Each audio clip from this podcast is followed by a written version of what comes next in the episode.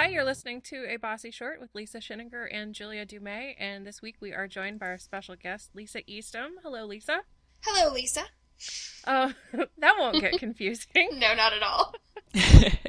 um, today we're just gonna do our usual. We're gonna talk about what's new on Netflix. We were going to also talk about what is leaving on Netflix, but we looked at the list and realized that we really don't care about any of it. There's really nothing. Yeah. yeah. I'm like, all right, sure, good riddance, yeah, the I guess. People did a good job. They didn't lose much this month. So um, yeah, I, I'm still bitter about them taking the '90s X Men animated series off Oh, months right. ago. So uh, I'm not going to be happy about any list until I see that it's coming back. So Okay. Um, so did you guys see anything that's new to Netflix or back on Netflix this month in August that you're excited about or that you want to tell people they should check out? Um, a couple things for me actually. I first of all knew um it's something I've only seen like gift sets on Twitter, but it's called Dancing on the Edge and it appears to be like historical set in like the 20s or 30s and it's got um Angel Coulby from the that British Merlin that was popular a few years ago in fandom. Um and it it just like I've only seen like gift sets on Tumblr like I say, but it looks like gorgeous and she's beautiful, so I'm just like, all right, I'm going to have to try that out. Um, also, speaking of uh, British shows, the most recent season of Doctor Mm. Who um, is going to be on finally, so I can catch up with Oh, that um, because I am I fell way behind, so um, I'm looking forward to to that. Um, I I literally just opened up Netflix so I could add Dancing on the Edge to my list, and that looks Nice. That looks real good. Did I just see uh, Chiwetel Ejiofor? yeah, I was gonna say I think he's in that, right? Ooh. Because I think he got I think he Oh, got like all some kind of awards nominations for it, like Golden Really? Globe or Emmy or something. Yeah. All Yeah. right, So well. Yeah, we might. Show's over. Let's Okay, let's cut this. show's down. over. Let's all go watch. Okay, all right. So Dancing on the Edge. That looks like a good one. How about you, Lisa? Is there anything you're Um, excited about? I think that it still counts because it came out July 31st. Would be Wet Hot American Summer, first day of camp. Yeah.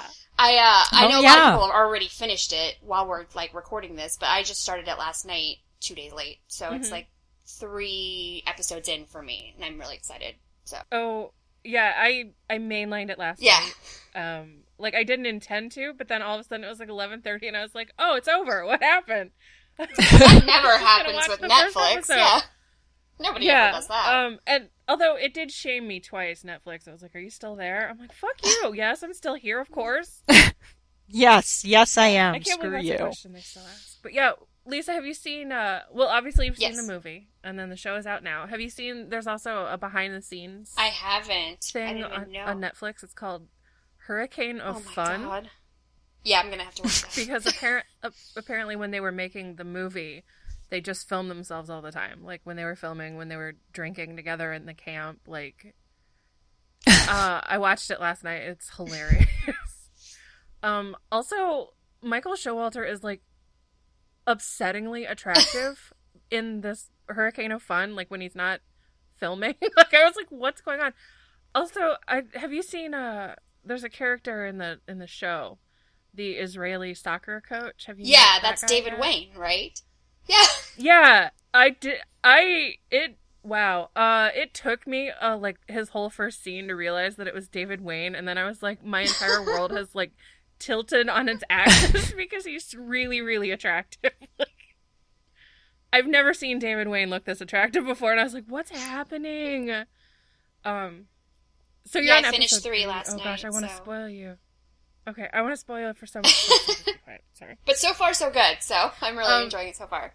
Yeah. Yeah. It's upsetting to me how Paul. I mean, we I know everybody talks about Paul Rudd not aging, but like I literally rewatched Mm-hmm. the movie like to watch this right after, back to back, and I'm like, that's freaking absurd. It's it's, it's like he is some sort of voodoo sorcerer or something. There's somebody Uh-huh. that's like having the life drained out of them, and it's so Paul Rudd can stay looking the same. He has a portrait in the attic that is Yeah. just. I think there's like multiple portraits, and they're like it's just piles of dust in the pictures now because I mean, I don't know where he he's gets it from. 46 Like, years yeah. old.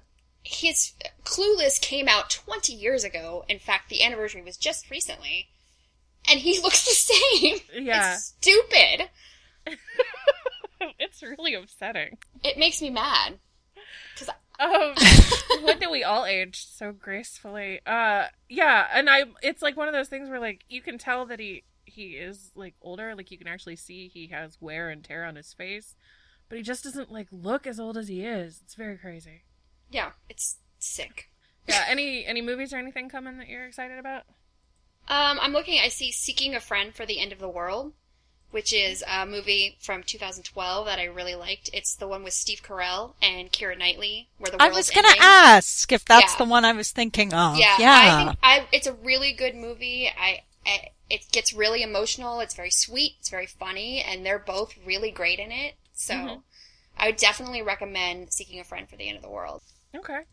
cool. Um, for me, I saw obviously Wet Hot American Summer. Um, as I'm, I went through it so fast, I can't even remember everything that happened. Yeah. Uh, if you like the movie, you'll definitely like it. Um, and then there's a show coming called Narcos with uh, and the only char- the only actor I know who's in it is uh, Pedro Pascal, and it's about um, the efforts to take down Pablo Escobar Okay. and his cartel in the 80s. So there's a lot of 80s mustaches, including one on Pedro Pascal. which, Awesome. as everyone knows, one of my priorities.